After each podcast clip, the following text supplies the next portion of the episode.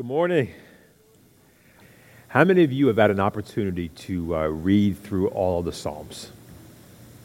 Anybody? You've read the Psalms before? How many of you have read the Psalms and are like, I don't quite understand what's going on here with the Psalms? Right? It can be a little bit confusing sometimes, and sometimes unless you know the background of the particular Psalm also.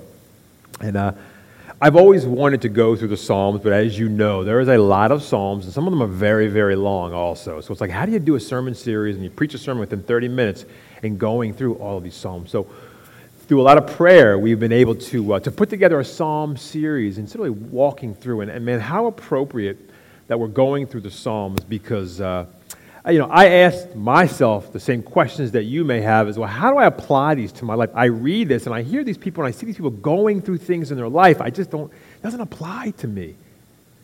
How does this work? How do, I, don't, I don't understand this, God. And so, what we're going to do is we're going to walk through the Psalms over the next 10 weeks and really begin to dig deep and, and look at what the Psalms are. I want to start off this morning by sharing with you what exactly are the Psalms. For those of you that don't know, Psalm is a sacred song or a hymn that deals with real people facing real situations and recording their real feelings. For many of us, we've always struggled with religion. You just do these things, and it's devoid of feelings, it's devoid of any relationship. And what we are going to see in the Psalms is people in real relationships with God. There's an author, his name is David Powlison. He's also um, a professor here at Westminster Theological Seminary. And he says, really, there's, here are the three themes that you see in the Psalms. Number one, you hear people's cries for help from their sins and their sorrows. From their sins and their sorrows. Because what the Psalms are showing is the human struggle. It's showing people suffering and it's showing how just situations in life and trials are just overwhelming in their lives. So it's cries for help from their sins and sorrow. The second is what you see as an invading and merciful God. The book of Psalms says life is hard, but there is someone that you can go to in the midst of it. There is someone who is your refuge. They reveal a God of promise that we go to him. And thirdly, you see real voices of faith. And you see that in the voice of need, people expressing their needs, and you see that in the voice of gratitude, people praising God. What we do when we walk through the Psalms is we're looking at people's personal, deep relationships with God. And in fact, one of the authors of the psalm is King David. And oftentimes, what you will hear David do is he will speak in the I and the you. I and you, God. Because he's showing you what a real relationship with God looks like faith is huge. And David, in particular, is demonstrating to a God or showing us his faith in God and how he speaks in his honesty. So that's what the Psalms are. The question is, what do we do with them? How do we use these in our life? You see, when you look at the Psalms, first what you're seeing is you're seeing the Psalm through the eyes of the person who wrote the Psalm. And then you also see it through the eyes of Jesus because Jesus himself used the Psalms in his own life. He used them himself, and he often refers to them. So, over the next several weeks, what you're going to see is you're going to see places where Jesus uses the Psalms himself. I think Brian was saying it earlier is Jesus shows what a human looks like. True humanity. You see it through Jesus. And he expresses these things oftentimes in the Psalms. You know, when you're given a psalm, often you're not given the details of what's going on, but what you're given is a template. You're given a template of what a relationship with God looks like. So I encourage you over these next several weeks, take the template and apply it to your life and use it. Hold on to it because that's how you go to God. And this is how we respond to God in the midst of our trials and temptations and struggles in life. We're going to look at Psalm 89 today. It's 52 verses. Okay, I'm going to go through. I want to sort of break it into pieces as we go through. But what I'd like for you to get is look at the overall picture of what the psalmist is saying as we begin to go through. But to give you some quick background on what's happening here, So, in the book of 2 Samuel, it's one of the earlier books in the Old Testament, uh, there was a promise that was made to King David before he became king that there would always be a king of the Jewish people. And what he's saying is that this lineage was going to continue on, this Davidic dynasty was going to continue on. And what is happening right now is the person who has written this psalm is looking at the situation around him saying, I don't see this anymore. It's all falling apart. And what historians will say is he probably wrote this in the midst of the Jewish people being carried off to Babylon. It was ending. So he writes this in the midst of that dire situation right there. Question is how do we respond to suffering?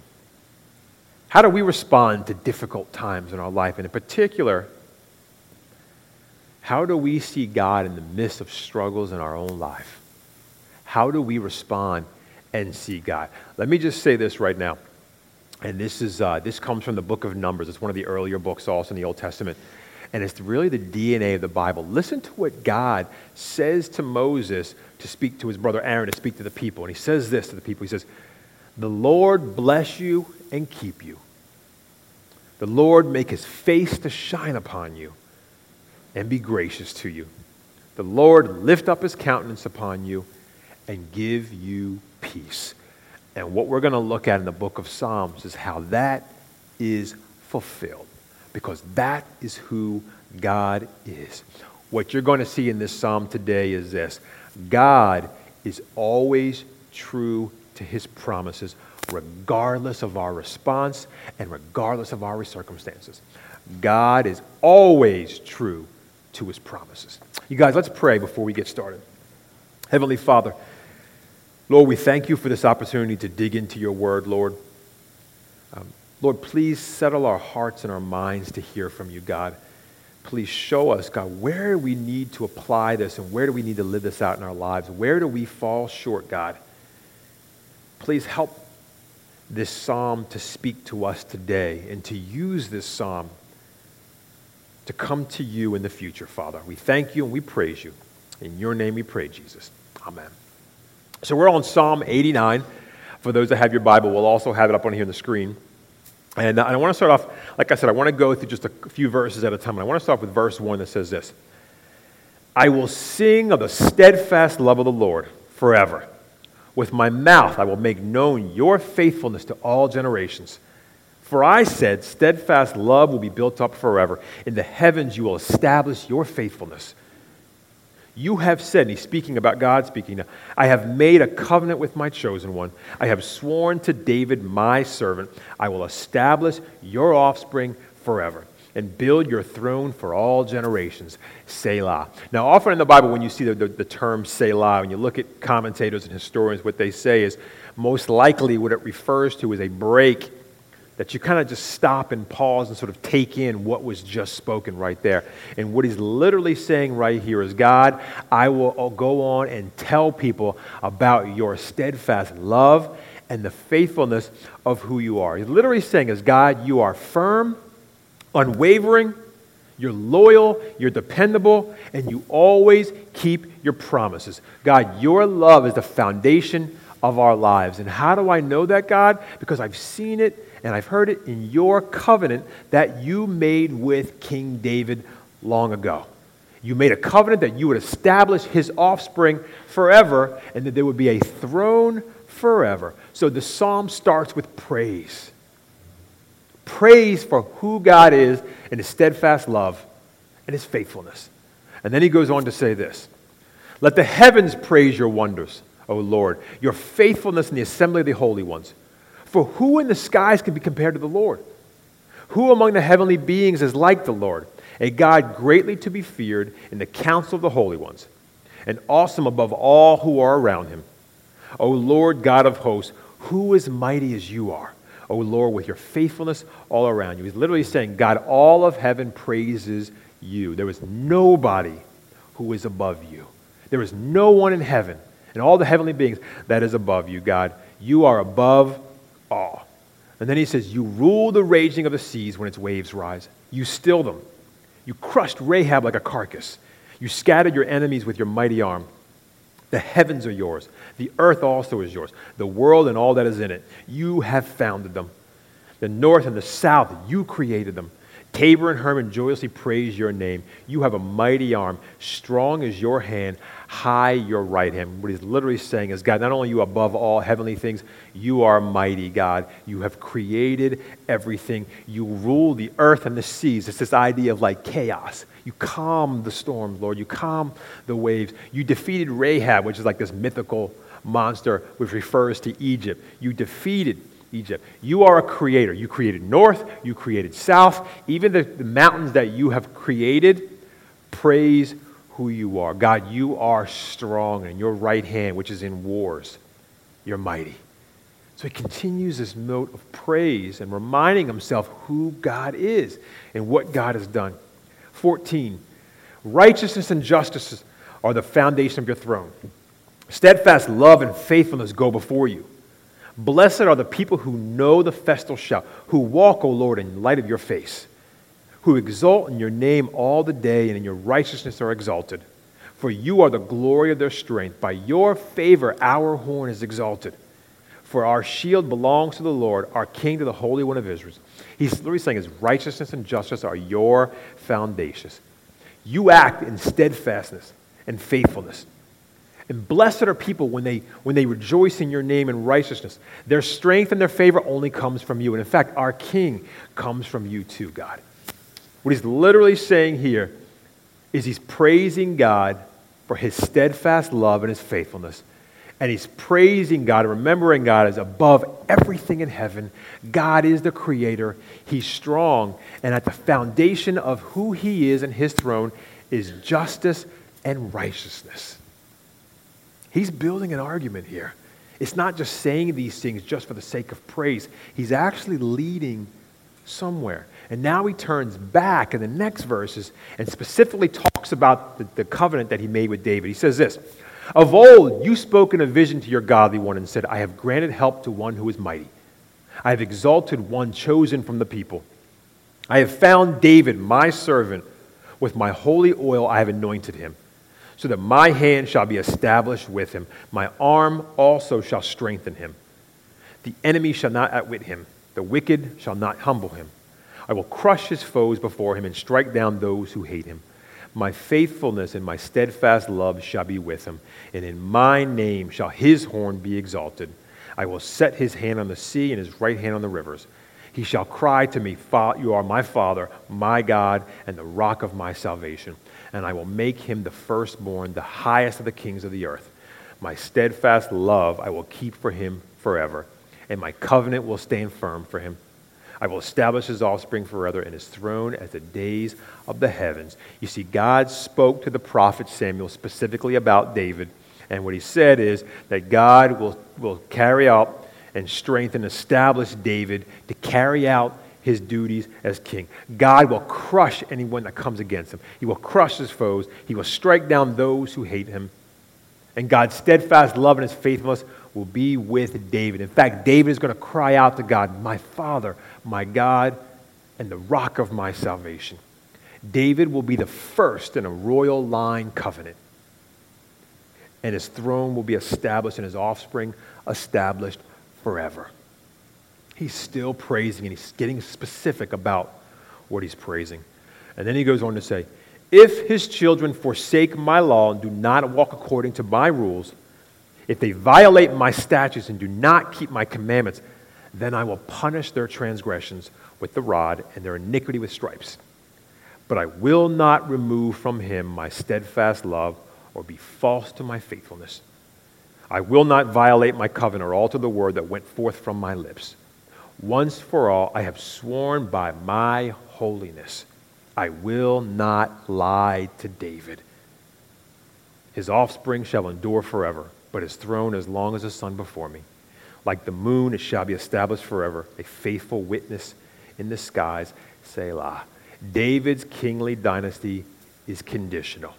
If they sin and if they transgress my law, they will be punished but I will not remove my faithfulness with him. I will not violate the covenant that I made with him. because God is a God of his word. David's offspring and his throne will always endure regardless of what they do. God is a God of his word. He's literally saying all of this, this praise and this worship of God and remembering specifically because he's actually leading somewhere. This is where he's going. Verse 38 But now you have cast us off and rejected. You are full of wrath against your anointed. You have renounced the covenant with your servant. You have defiled his crown in the dust. You've breached all his walls. You've laid his stronghold in ruins. All who pass by plunder him. He's become the scorn of his neighbors. You have exalted the right hand of his foes. You have made all his enemies rejoice. You have also turned back the edge of his sword, and you have not made him stand in battle. You have made his splendor to cease and cast his throne to the ground. You have cut short the days of his youth. You have covered him with shame. Selah. He says, God, you haven't kept your word. You abandoned your covenant. I'm sitting here and everything that's going on around me right now, God, it's all falling apart. You haven't kept your word. Foes and enemies, they're rejoicing. The crown has been thrown to the ground. This kingship has been covered with shame, God. And then he goes on to say, How long, O Lord? Will you hide yourself forever? How long will your wrath burn like fire? Remember how short my time is. For what vanity you have created all the children of man. What man can live and never see death? Who can deliver his soul from the power of Sheol? Selah. Lord, where is your steadfast love of old, by which by your faithfulness you swore to David? Remember, O Lord, how your servants are mocked, and how I bear in my heart the insults of all the many nations with which your enemies mock, O Lord, with which they mock the footsteps of your anointed. He's literally saying to God, Where are you? Where did you go? I'm watching everything around me, God, and it doesn't make sense because I just told you everything. That's what I remember. And I, what I'm seeing here is it's all falling apart. How long are you going to let this go on, God? How long? My life is short. I don't want to die and not see you, God. Have pity on us, Lord. He's literally crying out to God, Help, where are you? You see his reaction. You see his, he's sharing his true feelings. He's sharing his true feelings with God. And what you see is the contrast of the first verses. The reason why he's praising God is saying, because that's what I know. That's what I remember. But now when I'm looking at my situation, I don't see this. I'm struggling, God. It's the difficulty for somebody who sees and knows who God is and in the midst of his situation sees something different in his life. And he's crying out to God. He's saying, God, you have violated your own covenant. Help. Have you ever felt like this before? You ever been in the midst of something you're literally crying out to God, help me? Because what you're going through doesn't match with what you've seen in Scripture and who God is. I've shared with you guys before, and I've shared with, uh, with many before. So, in my previous life, I told you guys that I did like acting and stuff like that. And I'll never forget there was a situation where there was a guy that was also doing it, and he wanted nothing to do with God. And here was I. I was thinking to myself, I was, I was obedient to God. I was following what God's path was for my life. And he literally booked, he booked a $15,000 commercial for Campbell Soup and got all the residuals. So every time I was on TV, he got a check. And here I am. I was struggling. You know, when somebody tells you they're an actor, it, it means they don't have a job. I've realized that, right? So I was struggling to try to make ends meet. Can you imagine my reaction when I see somebody who wanted nothing to do with God being blessed? I remember crying out, What are you doing, God? Where are you? Where are you, God? That didn't make sense to me. How do you normally respond when you're in the midst of struggles and you're crying out to God? Is it fear? Is it doubt? Do you find yourself getting angry with God? Because what you see is not what you've seen in Scripture. And oftentimes it can turn into hopelessness. We will grumble against God. It can turn into sadness. You know, one of the biggest things that saddens me the most as a Christian is how often I've seen God work and how easily I turn away and forget the promises that He's made. It happens very, very quickly. You see, in the last verse, what does he say right here? He says, Blessed be the Lord forever. Amen and amen. He ends with praise in the Lord. All said and done, he always remembers who the Lord is. I'll tell you guys, ultimately, the Davidic dynasty, it ended. It finished. And you never even see in Scripture how exactly God responded to the questions right there. So then you have to begin asking the question what were you doing, God? Is there a bigger picture to all of this right here? You see, one of the interesting things that he said in verses 3 and 4 was this He said, You have said, I have made a covenant with my chosen one. I have sworn to David, my servant, I will establish your offspring forever and build your throne for all generations. God was faithful to that covenant. When you look at the book of Matthew, which is the first book in the Gospels, right? The New Testament, the very first verse says this the book of the genealogy of Jesus Christ, the son of David, the son of Abraham. You see, what God was doing was he was fulfilling the promise to David, but he was doing it through Jesus. The psalmist couldn't see the big picture of what God was doing because he wanted immediate help in his situation, but he couldn't see what God was doing because God was doing something even bigger than what he thought. God was faithful despite the circumstances, despite their sin, and despite their response. His promises and his covenant are not dependent upon us. King David and this person that wrote this psalm they knew that God would do it, they just didn't know how or what it would look like. Jesus Christ brought salvation through his death and suffering. Jesus was the promise that God had made. It was being fulfilled through Jesus because it was through the lineage of David that Jesus Christ came. And he wasn't going to do it by being an earthly king. He was doing it in something that people would not understand, which was weakness. It was his death through weakness. Jesus says specifically to his disciples, When you've seen me, you've seen the Father. God is faithful and his steadfast love. And when you see Jesus, it was Jesus himself who was faithful and steadfast love. You remember when Jesus first came and he's tempted by Satan three times. Basically, what Satan is trying to get him to do is don't go to the cross do it another way. And Jesus says, no. He's faithful to what he was doing because he went directly to the cross. And it meant his own pain and suffering in the midst of that because Jesus' steadfast love for us and his faithfulness to what God had promised and what he was doing was through his own death and resurrection. Jesus Christ came to die and he came to die so that we would be forgiven of our sins. Point blank. Jesus is the fulfillment of this right here. God kept his word through Jesus, the offspring and the throne, and he did something even better than what they thought. You know, I wonder oftentimes as the disciples are there looking at Jesus hanging on the cross, being mocked, being bit, you know, beaten, and being spit upon you think they wondered the same thing as God? I don't understand what's going on. I thought this guy was the Messiah, and now they're watching him being beaten. I wonder that thought in my head because I know if I was there, I would have thought the same thing.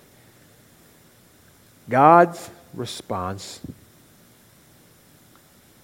and his faithfulness to his word doesn't depend on you and I, doesn't depend on what's going on around us.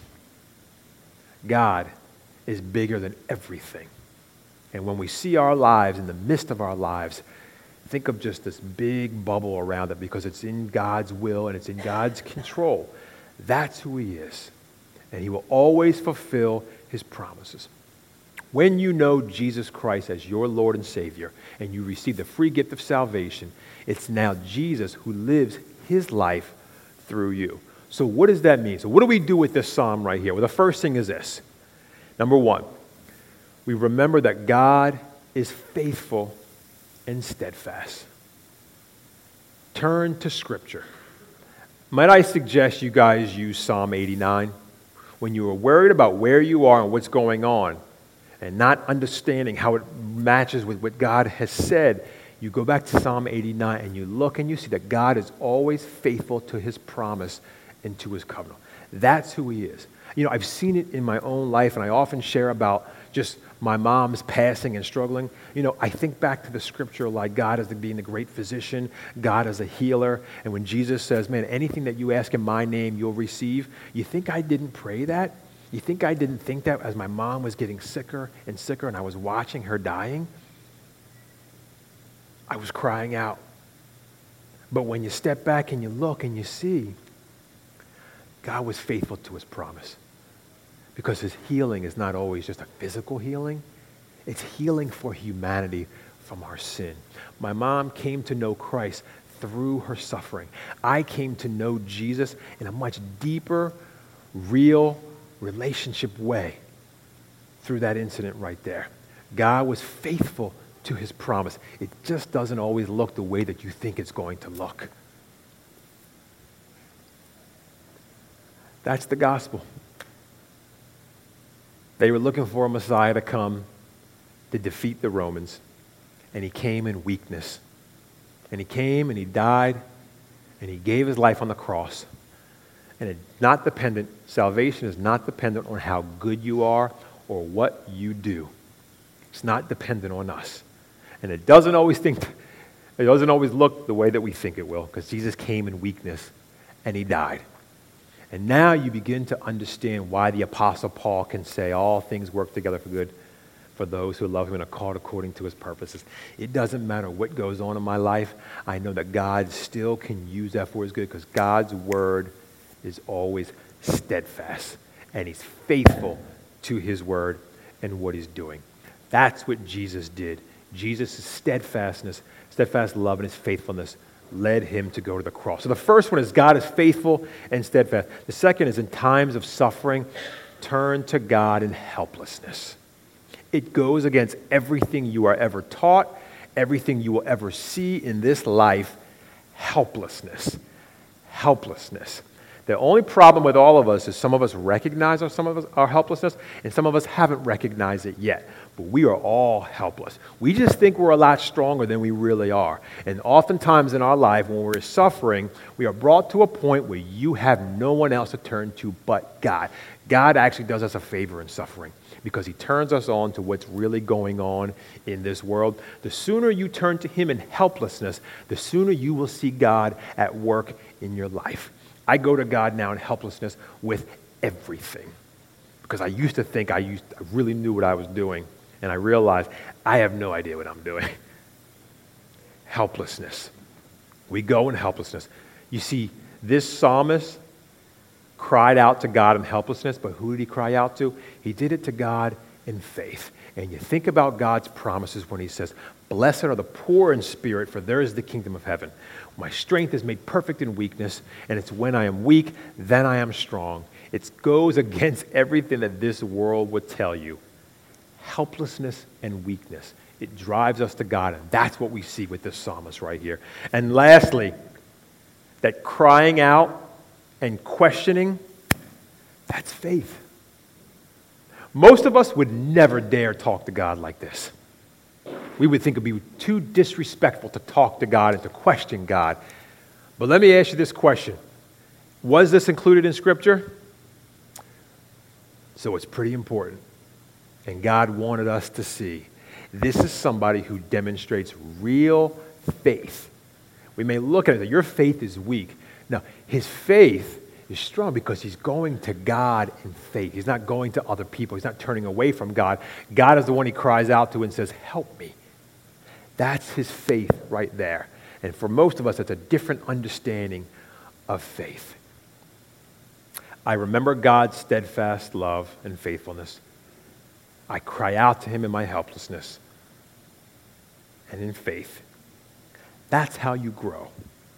That's how you have communion with God. And that's how you have joy in your life, regardless of the circumstances going on. And we remember God's ultimate promise when he says in the book of Numbers, The Lord bless you and keep you. The Lord make his face to shine upon you and be gracious to you. The Lord lift up his countenance upon you and give you peace. That was fulfilled in Jesus. Jesus Christ is the ultimate kept promise of God's steadfast love and his faithfulness. Let's pray.